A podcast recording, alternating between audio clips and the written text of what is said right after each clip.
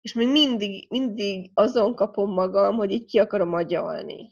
Ki akarom agyalni, hogy akkor most hogy csináljam jól, és, és nem tudom, de közben nem, még mindig nem merek mindig az energiával és az éberségemmel menni, és, és hogy így beszélítok dolgokat, mert hogy, de hogy biztos jó lesz, és ez eljöttünk, elértünk ide, hogy hajlandó vagy-e hibázni.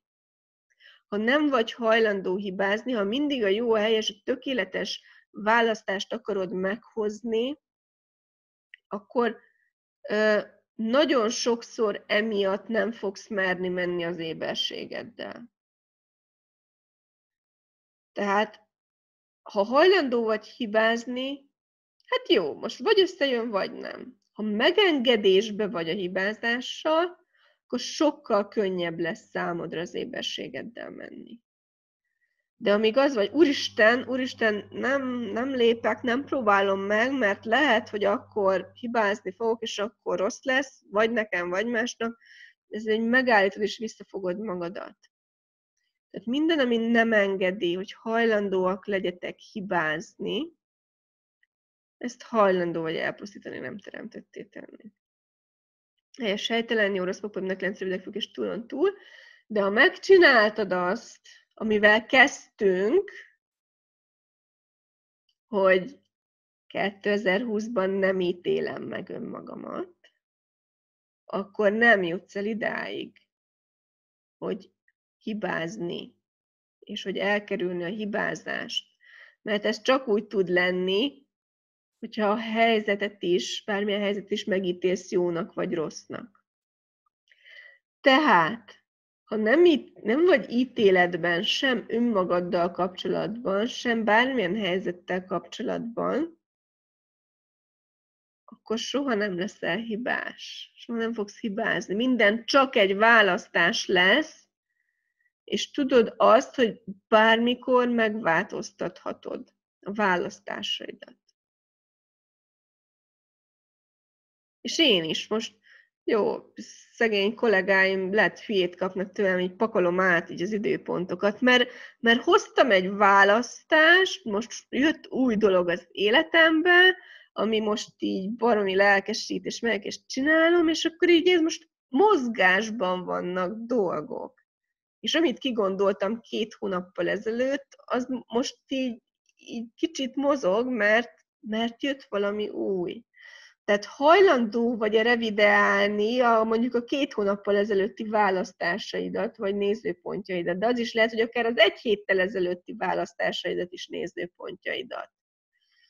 Tehát, hogyha az éberségeddel mész, akkor hajlandó vagy bármikor, bármilyen választásodra ránézni.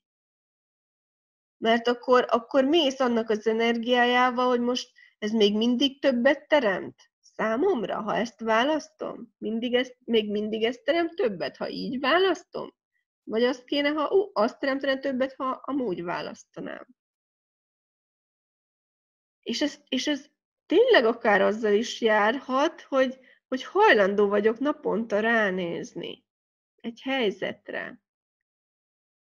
Vagy, vagy, vagy újra ránézni egy, egy hét után, egy, egy hónap után, egy év után. Oké? Okay? Valaki húsz éve nem néz rá a házasságára. Jó, tehát mi az a választás, amit a múltban hoztál, amit annyira beszilárdítottál, igazzá tettél, jóvá tettél, és meg sem kérdőjelezel, hogy nem vagy hajlandó még ránézni se helyes, helytelen, jó, rossz, papa, minden kencrődekük és túlon túl. Tehát tényleg ez a hajlandó vagy-e bármire ránézni az életedben? Tényleg bármire. Tényleg bármire. Anélkül, hogy jóvá vagy rosszá tennéd. Anélkül, hogy befixálnád. Sokszor azok a dolgok, amiket jóvá tettünk, amit megítéltünk jónak, azok azok, amikre nem vagyunk hajlandóak ránézni, és amit nem vagyunk hajlandóak megváltoztatni. És ez visszatart abban, attól, hogy az energiával menj, és az éberségeddel menj, és a tudásoddal menj. Jó, tehát mi az, amit annyira jóvá tettél az életedben, hogy nem vagy hajlandó ránézni, hogy működik-e még neked. És mi az, amit annyira rosszá tettél, és ennek köszönhetően kizártál az életedből, amit ezért nem vagy hajlandó ránézni, és megkérdőjelezni, és akár mást választani. Helyes, sejtelen, jó, rossz, mind a kilenc rövidek fiúk és túlon túl.